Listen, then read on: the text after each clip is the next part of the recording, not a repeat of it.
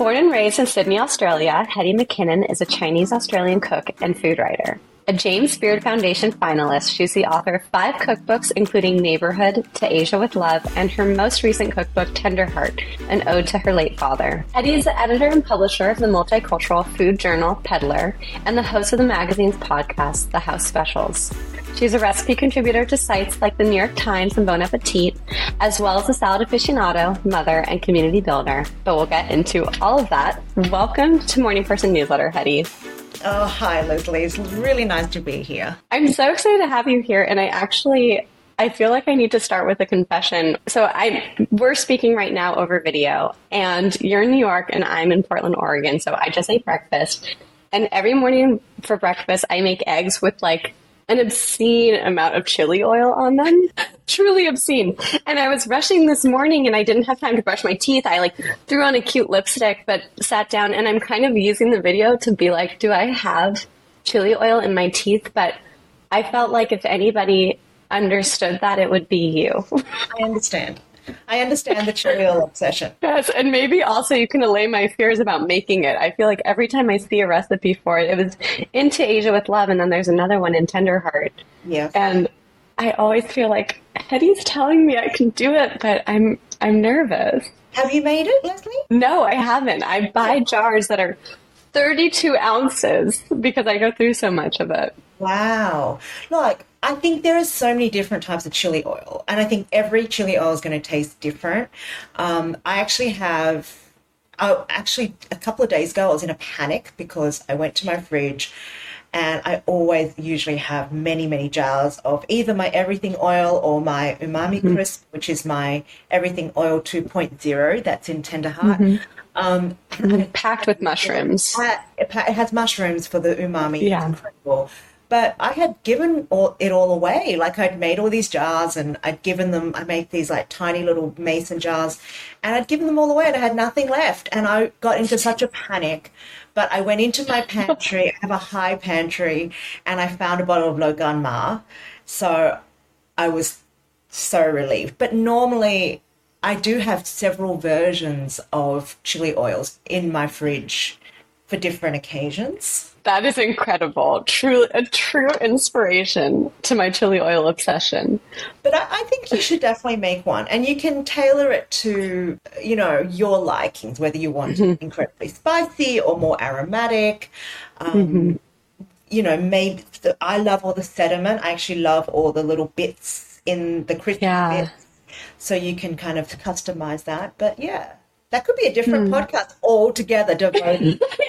And I'm aware that I've fully derailed us because the thing that I wanted to start talking to you about was your beautiful cookbook, Tenderheart. And Tenderheart is it's all of your cookbooks do feel deeply personal. A lot of them have these sort of narrative elements in them where you're opening up and you're talking about family or community building, but this one is so much about you growing up and your life at home and your family of origin. And I was wondering if you could just share a little bit about what role food and cooking played in your life growing up? It played a huge part. Um, obviously, my mum is a massive cook, but she's kind of elderly now, so doesn't cook as much. But it was really all my childhood memories are of her cooking or preparing food for the future or freezing, you know, sitting on the, the floor in our kitchen, um, you know, kind of methodically bashing um, her minced fish because she had to do this motion a certain number of times to get it the right texture. And my mum was so dedicated to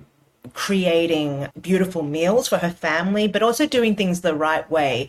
And I think for her, it was definitely a creative expression. I didn't understand any of this at the time. And, and really, as a kid, I, I really thought, why is she always cooking? You know, like I was being brought up in Australia and a very different life and childhood um, to what she grew up in. I think um, it was now I look back and say this is this was her food was her outlet. It was the way the mm. only way she really knew how to express herself and to do something creative because she is a very creative person. Um, but she grew up in China as um, you know a daughter. You know the daughters weren't seen as very worthwhile, you know, in Chinese families. Mm. China. And so she didn't have any opportunities. She stopped going to school at 14. She had to focus on trying to get out of China, trying to find a way to somewhere else. Um, so her her life was just so different to mine. Um, but she really kind of threw everything into cooking for her family. And so that's kind of the framework of which I grew up in. And I think I talk a lot, a lot about that in a lot of my work, but I'm more into Asia with Love. Um, and then my dad, and I never really considered the impact that he had on my life um, until I really wrote Tender, Tenderheart, actually, because I lost mm. him at such a young age. Um, you were 15 or 16? 15. Mm-hmm. And um, my life just kind of irreparably changed um, and in ways that I didn't really understand until now, probably. But my dad worked at the produce markets and he um, was a banana monger. That was his trade. Mm-hmm. But um, we ate everything except for bananas. We had a lot of bananas in the house, but we just could not look at another banana. you know, everything was just so seasonal, you know, because he would mm-hmm. go to work and he would go around and collect you know, the stone fruit just as they come in, the cherries just as they come in, mm. the mangoes. Um, and just our house was just full of food, like crates mm-hmm. and boxes of food everywhere. And I just thought, you know, every child thinks that that's normal. You know, you yes. think that's, that's normal to have not bags of, you know, now I go to the grocery store and buy four mm-hmm. apples, mm-hmm. but it would be a box of apples. Um, it was just mm-hmm. very abundant. And that's kind of the world I grew up in, and we. Mm-hmm. I always loved, you know, vegetables and fruits, and we didn't even question eating vegetables when we were young. It was just a, so much part of our life. Um, mm-hmm. So that's kind of like the the foundations of mm-hmm. um, food in my life. Mm-hmm. But I didn't didn't want to be in food. Like I didn't like I, I wasn't like a fifteen year old thinking I want to be a cook or I want to write cookbooks that was not where my interests lay at all. Mm-hmm. it sounds like it was just, yeah, so deeply part of you. Exactly. Like it's like when mm-hmm. I say, um, I said recently, I don't know if I say it in the book, but I felt like vegetables and food is like a part of my soul. And mm-hmm. so now, like you mentioned before about how my books are personal. And for me, like, I don't know if I'd even write cookbooks if they didn't have a narrative and a story. Because for mm-hmm. me, food is the way I make sense of my my life and the things that I've experienced, the things that I've seen, the things that I've gone through. Um, food is the way it, it, it's like an anchor that um, helped me understand a lot of the things like into asia with love. It was like this exploration of my two cultures that i grew up with and trying to understand you know the ways that they're different and how they can come together in food.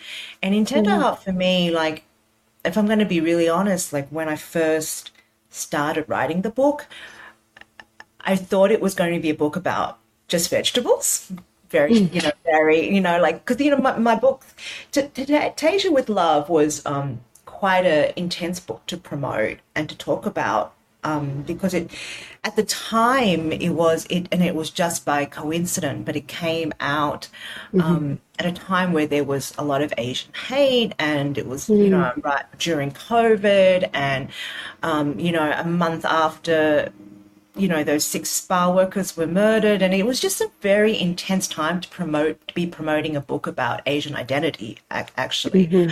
um, and i was really exhausted at the end of that process and i remember i spoke to my australian publisher because my books still originate in australia and i said i want to do just a really joyous book about vegetables about just mm. my my favorite vegetables and she's like that sounds great you go and do that um, but when I started, I'm sorry.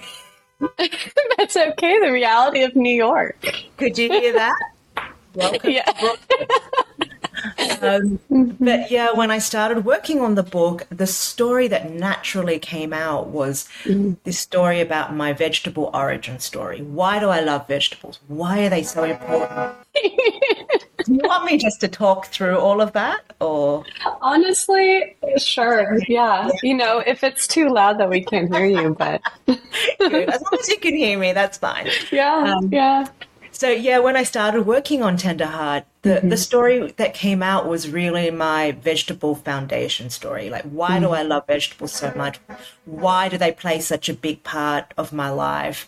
Um, why have I clung, I, I clung so tightly to them? Um, because, I mean, I'm vegetarian. I've been a vegetarian for many decades, but it's really vegetables are like my muses in the way mm. um, you can be, you know, there are many types of vegetarians. They don't all have to love vegetables. Um, mm-hmm. But it's like vegetables are so much a part of the way I live and think about food. So the story ended up being about, you know, the, the loss of my dad and the role that he played in my life. And really before that this book, um, I hadn't really been brave enough to think about him in any way extensively. Wow. Because it still really hurts, and like I hurt, it hurts talking about it. But mm-hmm. um, it's it's a process that helps me heal. So writing mm. that book helped me heal um, in terms of the unresolved you know, grief that I had and my feelings of loss that I'd just kind of quashed away. So mm-hmm. it was um, an incredible experience.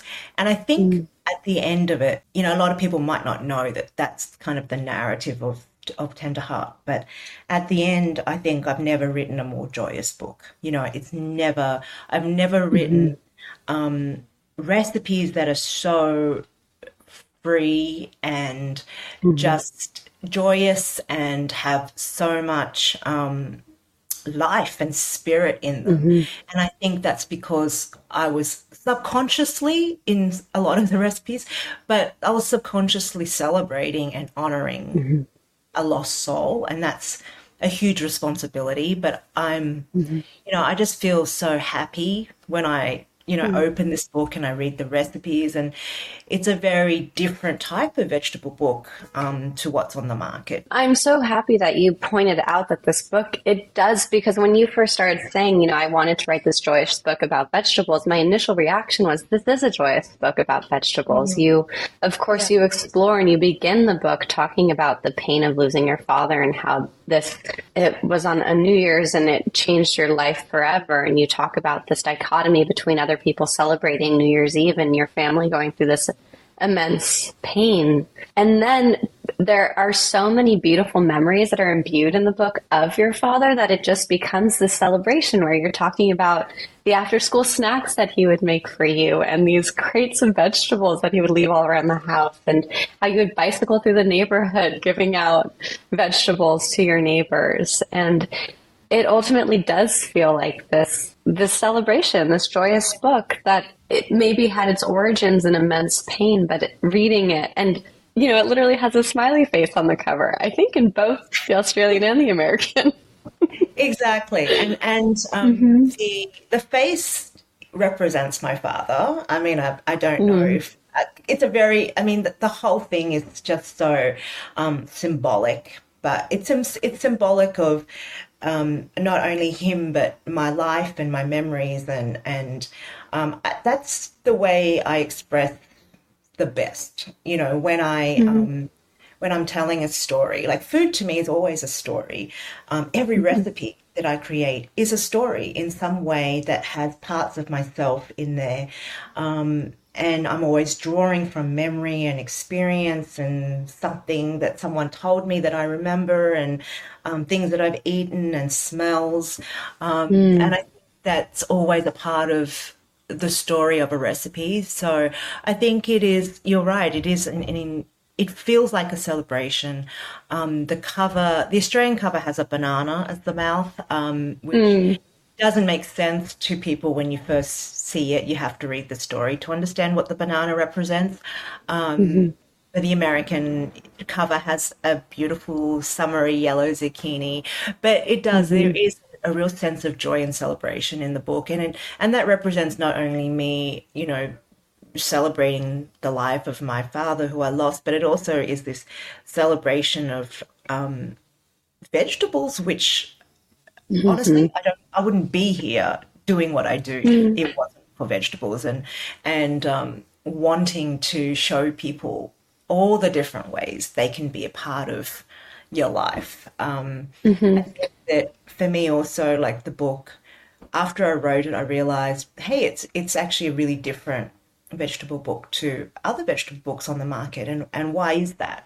Um, and I thought, well, I think it's because I chose to represent vegetables that are a part of my life as a Chinese Australian person mm-hmm. um, who has lived in different parts of the world. Mm-hmm. Um, and every chapter, just for people who haven't gotten it yet, is divided by theme of vegetables. So you yeah. have the, like it very distinctly sort of get, is an ode to a separate vegetable. It is. I mean, it's so mm-hmm. fun. I just absolutely love doing it. Mm-hmm. Um, and some people ask me, you know, how did you choose the 22 vegetables? And it's like, yeah. I didn't really have to choose. They kind of just chose me. Um, they're the mm-hmm. ones that came to me.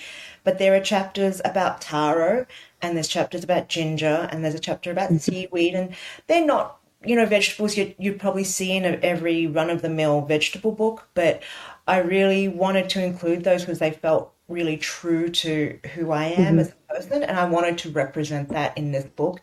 Um, I think that so often Chinese food gets represented, or Chinese people get represented a certain way in the food industry.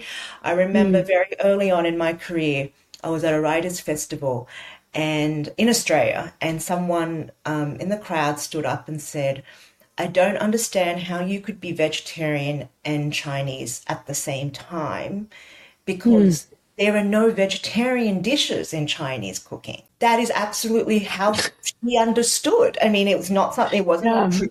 it was just how she saw Chinese food and so I think ever since that time, there's been a part of me that's wanted to rewrite that narrative to say, mm. I am proudly Chinese, I'm proudly Australian, and this is how I cook. And it's mm-hmm. vegetarian mm-hmm. and it's vegetable focused. And I'm just, this is a different story about vegetables. This is how mm. a person that has lived my life cooks vegetables. Um, mm-hmm yeah, so to to me, you know, that's the other part of this book is just giving, veg, you know, giving vegetables a different look and a different feel, and mm. making them just as valid as other vegetable books out there. You know, it's not a farming vegetable book, and it's not about. Mm-hmm. Shopping from the farmers markets, which is beautiful also, but it's not mm. um, it's not my reality, you know. Yes, that even that approach to seasonality, because I was looking, I'm obsessed with cookbooks. I used to, you know, write about them and cover them at Food 52. And clearly they're one of my favorite types of books to read cover to cover, um, which is why I was so immediately drawn to your cookbooks. And that's what I love. I was looking at the cookbooks that are on my shelf that are primarily vegetable driven or vegetarian cookbooks, and so many of them are, you know, cooking for fall, spring, summer, winter, mm-hmm. instead of this one, which it sort of acknowledges the way that we cook and shop. And, you know, you write in it and you say, yes, I grew up completely eating seasonal dishes, but the fact is that we're not only eating broccoli, you know, in in the fall, like we're eating it all year round. All year round, yeah. Mm-hmm. Yeah, I mm-hmm. did want to, um, you know, like now being, um, having three children, having a family of my own, like I, I recognize that, like, I do shop at the farmers markets. I, I do try and go mm-hmm. every weekend. Um, but I can't ever, I also live in a, a small New York City apartment and I, I can't mm-hmm. ever shop enough for the entire week. And I'm always supplementing from my local supermarket, which is nothing mm-hmm. fancy. Um, but it's a it feels like even though it's in Brooklyn, it feels like a big suburban supermarket. And I what I mm-hmm. wanted to do really like make vegetables um, egalitarian for everyone, and just to not. Mm. You know, my approach is not um, oh only buy only eat tomatoes in the summer. I will eat a tomato mm-hmm. in winter if I feel like it, um, because it's for me it's more about eating vegetables rather than eating vegetables mm-hmm. at only certain times of the year. Um, I also think it's like it's a little bit elitist to say you can only shop, you know, seasonally because it's it's expensive sometimes, and know, people just some people around the world just don't have access to farmers mm-hmm. markets and hyper seasonal um, vegetables. So for me, it's more about putting out the message that it's okay. Um, you don't need to stress about when kale is in season because most mm-hmm. it's available all year round. And if you want to eat kale, you know, in the summer or whenever it's not in season, it's really okay. So it's really about making vegetables really, really accessible to everybody, um, mm-hmm. and to take away like a lot of the guilt that's that's involved mm-hmm.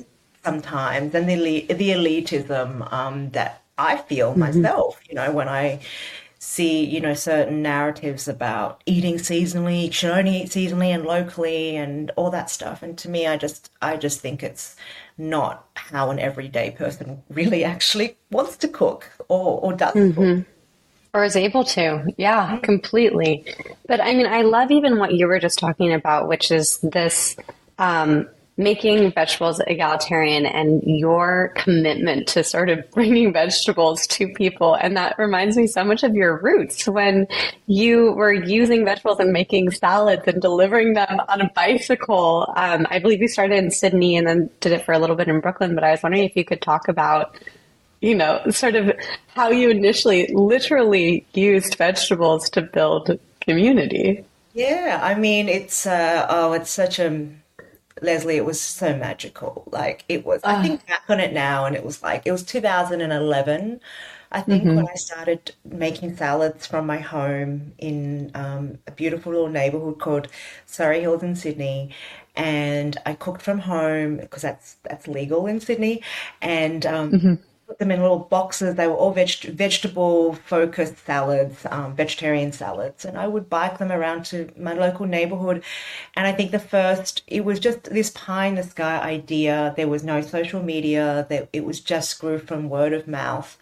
Um, and I really wanted just to do something like at the time my kids were young and my youngest was I think one, um, and I just wanted to do something that was kept me rooted in the neighborhood. And I thought hey, we have great food in the area where I live, but we didn't have a lot of like vegetarian salads. Mm. And I thought, hey, this could be a nice thing that I could do, you know, do something different. I had never really cooked um, before that. So, really, that business, which was called Arthur Street Kitchen, um, that the whole business taught me about cooking and taught me how mm you know, put recipes together, put flavors together, put ingredients together. And I honestly believe salads are the greatest learning ground for flavor because when mm. you think about um, the layering of flavor, the layering of texture, um, what, you know, herbs go with certain, you know, spices or vegetables. Um, mm and you know what what nut would you pair with carrots or you know just every salad that I created was like a journey. Um, and that's when I really started like looking at food as a way of storytelling because a lot of the food that I was cooking actually there was some Asian salads, but a lot of it wasn't. A lot of it was like Mediterranean or Middle Eastern, and because I'd lived in London um, a few years prior to that, and it was kind of reflective of travel and the places we'd seen and the, the dishes that I had mm. tasted. Um, and but that whole business really taught me how to cook. And mm. then, you know, um, I made such wonderful friends. They it's literally like, you know, street corner conversations. The the best part of that business was actually the conversations, was the people, was meeting people in the community, um, you know, becoming friends with them, you know, talking to them mm. about their families, their relationships, the world, it was just such a magical time. Um, and then halfway, kind of a couple of years into the, maybe a year or two into business, people started asking for recipes. So I started just kind of teaching myself how to write recipes mm. um, and sharing them. I just kind of emailed them to whoever wanted them. Um, and then there was a week when I was delivering salads with, I think it was like three or four people had said to me, almost consecutively on on consecutive deliveries. They'd said, "You should write a cookbook." And so I mm. thought, oh well, the community wants me to write a cookbook, so I did, and and um, yeah, I mean that kind of started mm. this entire chain of events, which has really changed my life. And I'd never thought I would write a cookbook. I never that was never my intention. Um, I never even thought I would be working in food or having, you know, any any of this really. Um, but I've just yeah, I kind of really found myself in food. I found a voice. Um, food has allowed me to reconnect with my culture, my family, myself in so many ways. And I'm still exploring. You know, there's still so many stories and, and aspects of um, of storytelling around food that I'm still very excited to see where that leads. So yeah, mm. and it's all thanks to this uh, salad business. I mean, I love that story so much, not only because it sounds like a literal fairy tale, just the image of you riding around with your little bicycle with your salads on the back is just it it does it sounds magical which is exactly how you describe it and i always say i don't think that business could um, ever happen now because mm. there is social media um, and it's it's a different it was a, such a different time because you know i started with I made little, this is how I promoted myself, Leslie. I made mm-hmm. these little postcards with like a logo which I had created myself, and I'm not a am mm-hmm. not a graphic designer. And I went and dropped them off at like the real estate the real estate where that we had bought the house and mm-hmm. um, the little grocery store, and I just you know dropped them to a few shop fronts and offices. And in the first week, I had like maybe four orders, and two of them were my friends. Two were legitimate mm-hmm. orders and then it just word of mouth. People just mm. told each other about it. And, you know, in the end, I think I was really at capacity. You know, like I did about 80 salads a day. Um, wow. I delivered all of them myself, literally on my push bike, which is not an electric push bike, it's an actual normal bike, um, which I still have. I brought it with me to New York. Oh. And, uh, it, but it was just one of those beautiful, t- it was like a time and a place, you know, and mm-hmm. I don't think it could ever be replicated because the world is so different now. But. Mm. How do you, I mean, how do you feel that we can almost try to get something close to that? Do you really think with social media that it's not possible to get that same um, sort of feeling?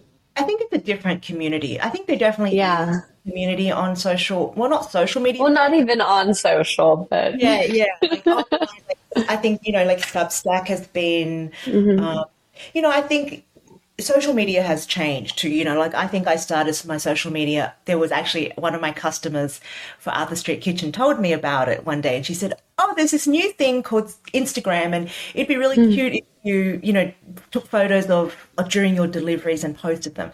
So she was wow. the one that told me about it, and I remember I got it, and you know, like it, it, social media was so different then because it really was instant. Like, oh, here's some bags of salads that I'm about to put on my bike, mm-hmm. and you would never do that now. And I think mm-hmm. um, it's. I think over the years, because I've been on the platform like so Instagram for such a long time, um, it's been I have been able to build a true community there. Um, because it's been slow and gradual, and people have come to me because they know me and they like what I do, and it's very much about the food. My Instagram is not about me or about anything else. It's really just mm-hmm. about recipes and a platform mm-hmm. for me to share the work that I've been doing. Um, and obviously, that platform has changed a lot in the last mm-hmm. few years, and I do feel like more of a um, it's harder to communicate with mm-hmm. my community mm-hmm. there, and so then there's other platforms like Substack and you know um, where it's a different type of engagement and um, it feels more intimate right now. Mm-hmm. Mm-hmm. Right, I say right now because everything just changes so fast. Yeah. Um, but there is, you know, in in everyday life, I am always looking for ways of building community, and I'm always mm-hmm. looking for ways of building community that feel really true to who I am. Like. Mm. I'm not like a big splashy person. Like I, um, I'm very personal. I like to do things, you know, with small groups of people. Um, mm-hmm. And actually, at the beginning of this year, I started hosting lunches. Um, I don't publicize it. I started hosting lunches mm. again because I was feeling like in you know late 2022, I was feeling like this real um, emptiness. Like I need, like I feel like there's something in food for me that's missing right now. Mm. Um, it feels like a, a, almost like a chasm, like it's, I feel like disconnected, even though we're more connected than we've ever been in history. I feel a disconnect. And I think mm-hmm. it was a result of, you know, there was something I used to do when I first moved to New York. I used to host people in my house all the time. People often people I'd never met, people, with friends of friends who thought, oh, hey, you're new to the city. People were so welcoming to me. And mm. I hey, come over for lunch. So I did that a lot. And it's how I made a lot of my friends in New York, um, who are still my friends, by having them over for a salad lunch. It was usually a salad that I made. Mm-hmm. Um, and it was something that was taken away from us during COVID, and um, we I just became like everyone, you know, like a different person. You are much more cautious about having people over, and and it's taken a long time to. And not that we're even out of COVID yet, but it took a long time to kind of recalibrate your brain to say it's okay mm-hmm. to have people in your home and to eat together around a table. And I identified that as really the thing that I felt like was missing from my life. So since January, mm. I've been um, every month at least. I've been having um, just small groups of friends over, um, mm. and just having actually eating salads. I've been cooking mm. for them, and, and that's been. Um, and I did one yesterday actually. So it's been oh. really, mm-hmm. really incredible to um, there's nothing like it. Is mm-hmm. you're connecting with another person over food. The conversations mm-hmm. each of these lunches are always different. Um, yeah, they're always depending on you know the personalities around the table, but there's nothing like it. You know, there's nothing mm-hmm. you can't connect in in any better way than sharing a meal because it's mm-hmm. the table is you know like this.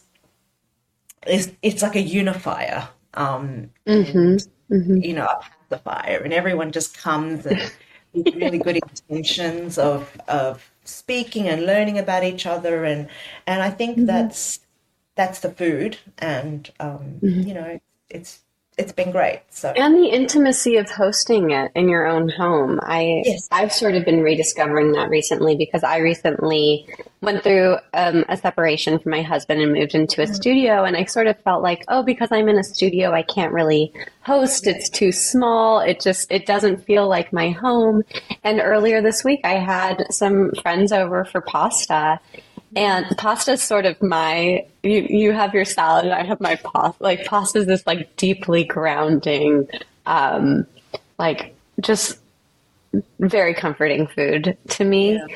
And yeah, and just having over some of the women in my life who I love for pasta, it is it's so much more intimate when it's in your home because we go out to eat all the time, but cooking for them and inviting them over and having them in my space, it really it's this different level of connection. I completely agree with you. And I think that, you know, um, home kind of took on different meanings over the last mm-hmm. few years. And I'm in the same boat. My house feels very small. And, mm-hmm. you know, when the kids are here, it just definitely feels like there's there would be too many people. So I, I usually try and do it when they're at school. But it does, it does feel like incredibly intimate to have people in our homes to see you know, my pictures on the walls, to see my ornaments, mm. that my plants. I don't know. It just it. I completely get what you're saying. It feels incredibly intimate, but I was missing that, and I, I actually mm-hmm. love having people be a part of my life in that way. So mm-hmm. um, that's been really special. To and to take the idea of to expand because I think in the last few years we everything we relied on online communities so much and mm-hmm. don't get me wrong, it was amazing. Like we needed that. But I think that we almost forgot about human human connection and actual, you know, tactile. This is an actual person that I can, you know, touch mm-hmm. and and you know, put food on their plate and mm-hmm. um, you know, kiss them goodbye when they leave and all that stuff is just I miss that so much. Um, I think we don't put enough value on human connection and and um, and the humanity of just eating together. It's it's I I truly could not agree more. And you know, I just I also I'm just I'm so I'm so inspired by the way in which you are so open to things, like even looking at the course of your career and looking at your move from Sydney to Australia. And I think, did you live in London at one I lived in London for um, Okay. Four years in the 2000s, and my actually my Wow. was my oldest was born there, and then we moved back to Sydney for um, many years, for about eight years, and I had two more kids there, and then we moved to New, we moved the young family to New York. So, Wow. Okay, so you're seasoned in community development and meeting people in a new place. yes, I am. Wow. What was that like for you to move to New York? And how did you, you said that, you know, you met a lot of friends of friends, but was there anything in particular that you did to, because I, this community seems so important to you to immediately, you know, ground yourself and establish? Um, I think it the the the winter that we moved here was um, winter of 2015. It was like one of the coldest winters in history in New York. I think one of the top three coldest winters. And I was, course. you know, we'd just come from Sydney, so I was like, you know, we'd never really even seen snow before. Um, It was shocking to me. So really, I just didn't want to go out, and so I stayed at home. I actually was writing my second book, Neighborhood, at the time. Um, And a lot of, actually, I didn't realize it at the time, but a lot of the salads that I was serving to people that came over are actually in that book. Um, But yeah, people would, I didn't really know anyone in New York either. So um, Wow. A lot of people had reached out to me maybe on via Instagram or um, I'd met people that knew someone that I knew and people made introductions. People and were people were very um, happy to come meet me. And I think there was a one incident when someone had introduced me to another person but I didn't neither of us knew this person. Or it was all on Instagram. Um, but you know, this was like early days of Instagram when it was still very innocent. Um, and I don't know, I just felt really comfortable with having people over. And I think that is, it's almost like you need to have 10 coffee dates to have the level of intimacy as one lunch in your home those people that I met in those early days of um, being here in New York are still my closest friends in New York. You know, one of them came yesterday to lunch. It's, um, you know, we don't see each other every single day. We're not joined at the hip, but they are still the people that I feel like they're my people in this city.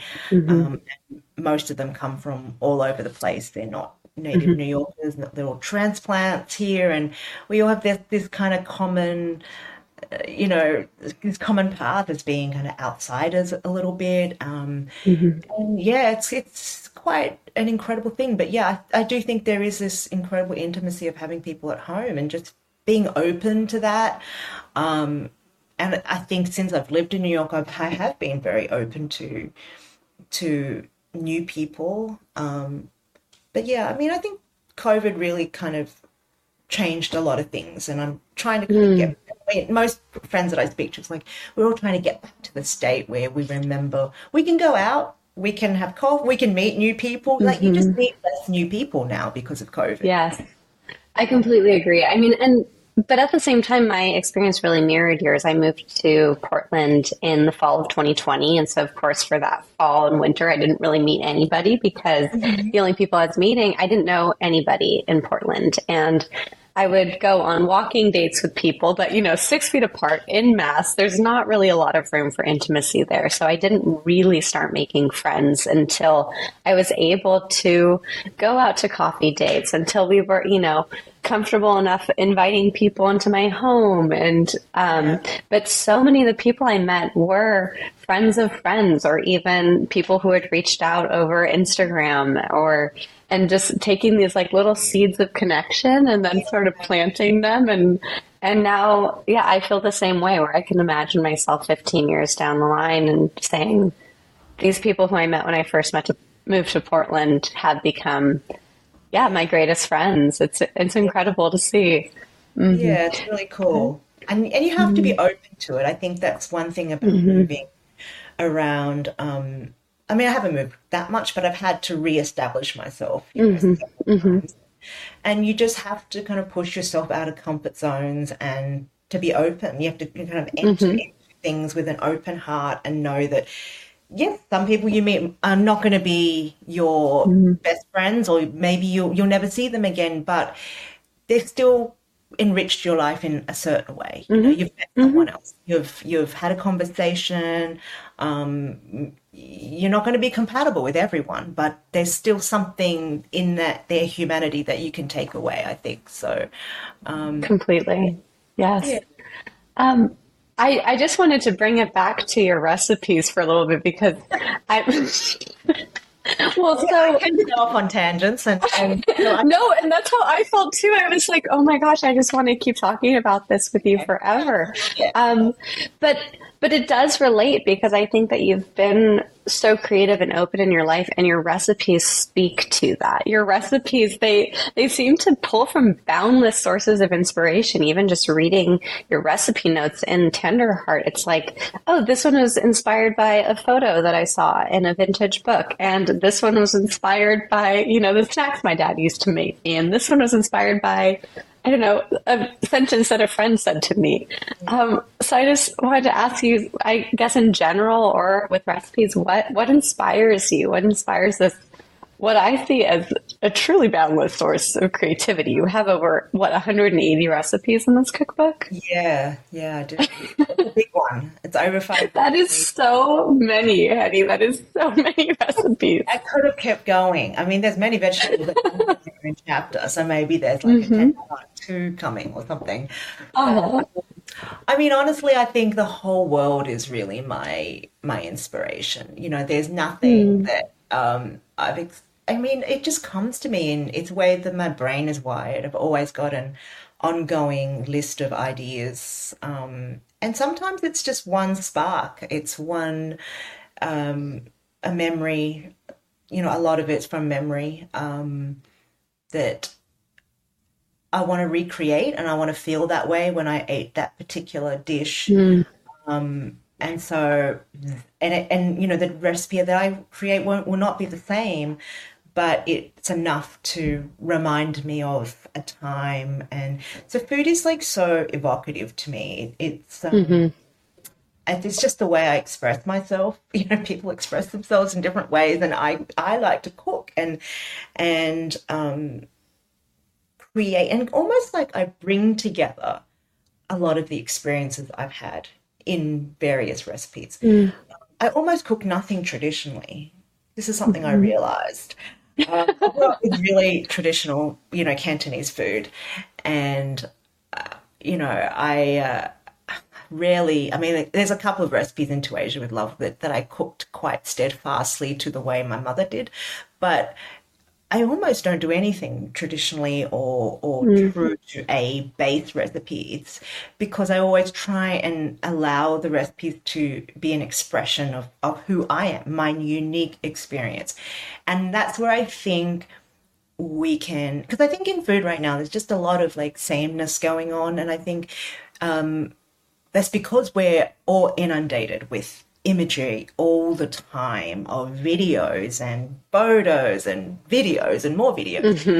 And people are just kind of recreating the same things, which is fine. But like, that's not my role. Like, I don't ever see my role as to be the person that recreates what everyone else is doing. Um, I always want to speak very true to who I am as a person, and the food truly represents my expression of what I want to be saying that particular day.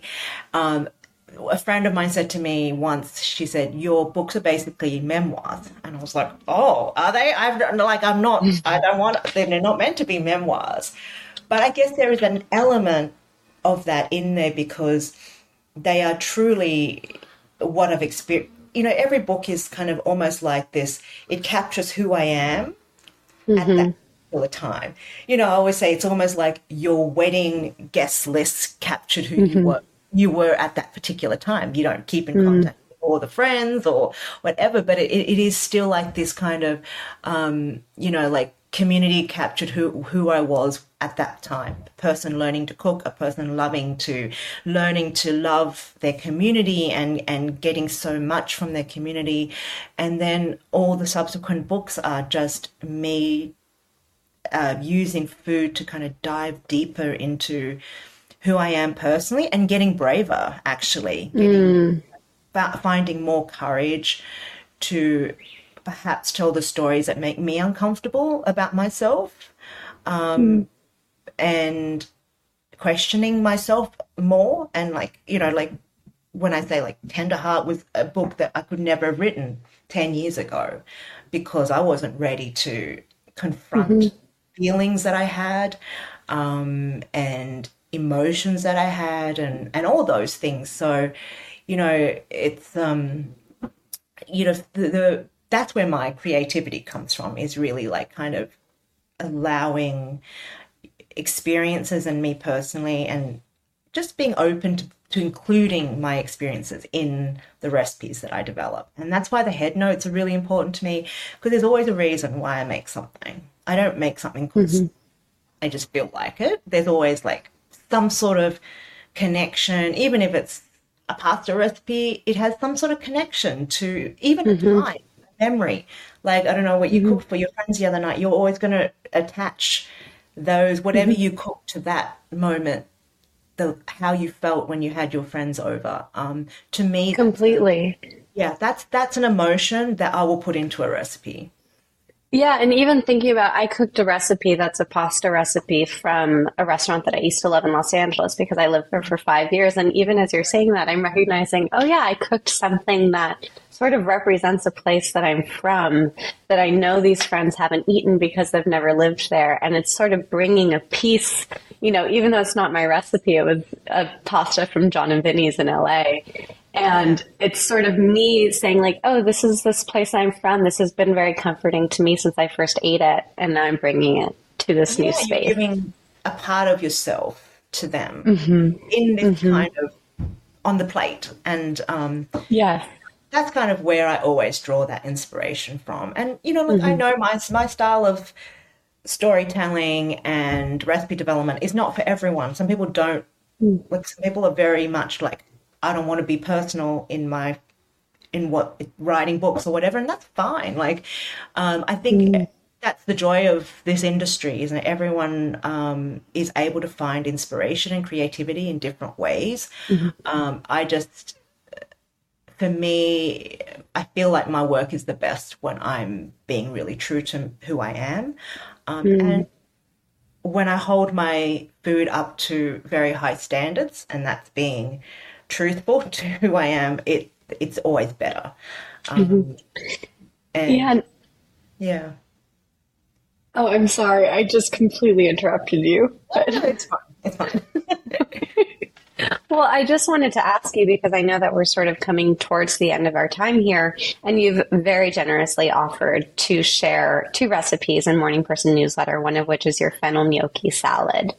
And I was wondering if you could, you know, for the sake of and in the same vein of talking about where food comes from, just tell us a little bit about where that recipe came from and what it makes you think of.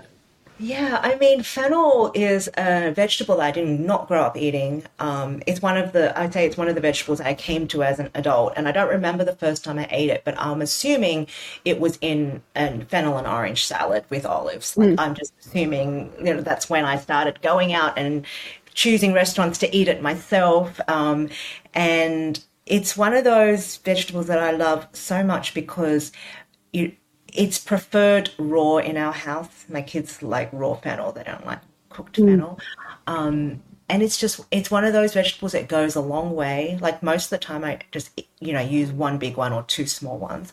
And it's really practical, and to me, in that particular recipe, it's actually one of my favorite recipes in the book. We eat it a lot, mm. um, and it's that one is like kind of like showing how to use all the different aspects of the fennel. Yes, I love that you use the fronds and the pesto. Yeah, like the fronds is like always like, what do I do with the fronds? And even if you keep some um, for the top or like to use as a herb, it's a lot. Like sometimes when you buy an in season fennel, like it's got like a very bushy frond.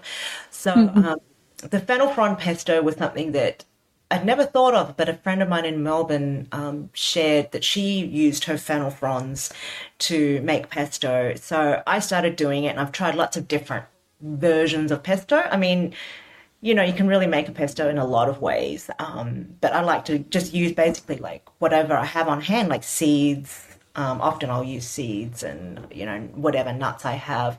But that recipe is so great because it uses, it's like very minimal in terms of ingredients.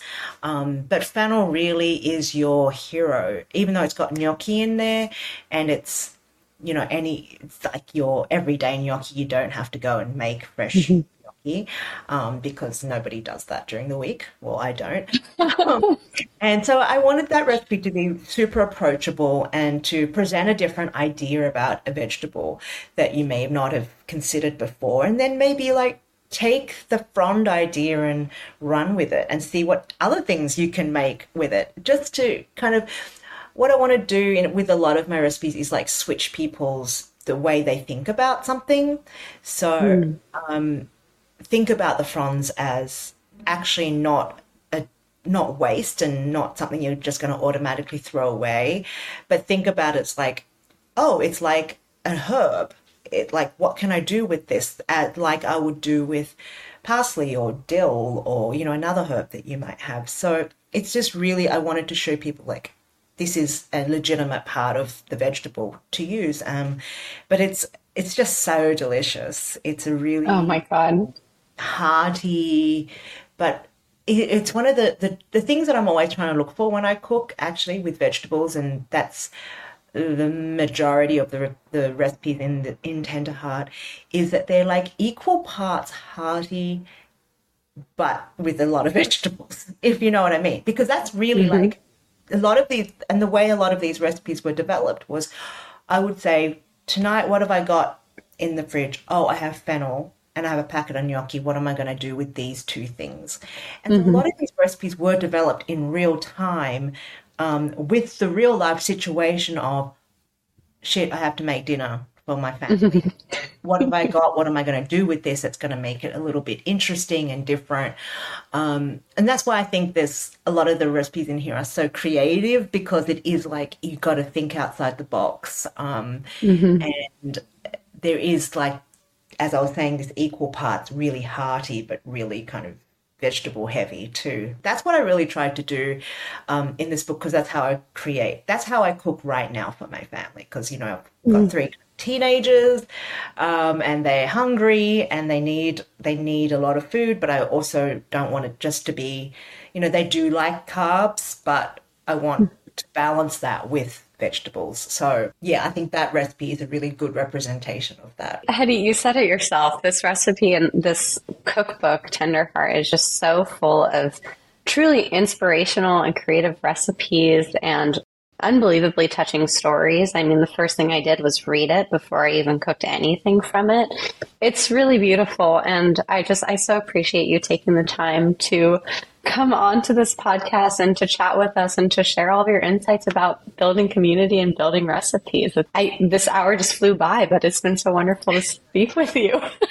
really did. I mean, we could talk for probably another few hours. Um. oh, completely. Yes, we didn't even get into half of the things that I wanted to talk Again, Hetty McKinnon's wonderful new cookbook, Tenderheart, is available today. I truly can't recommend it enough, and you can read the rest of this interview over on morningpersonnewsletter.com and access, of course, her recipes for fennel frond, pesto gnocchi, and eggplant brownies. They are as delicious as they sound.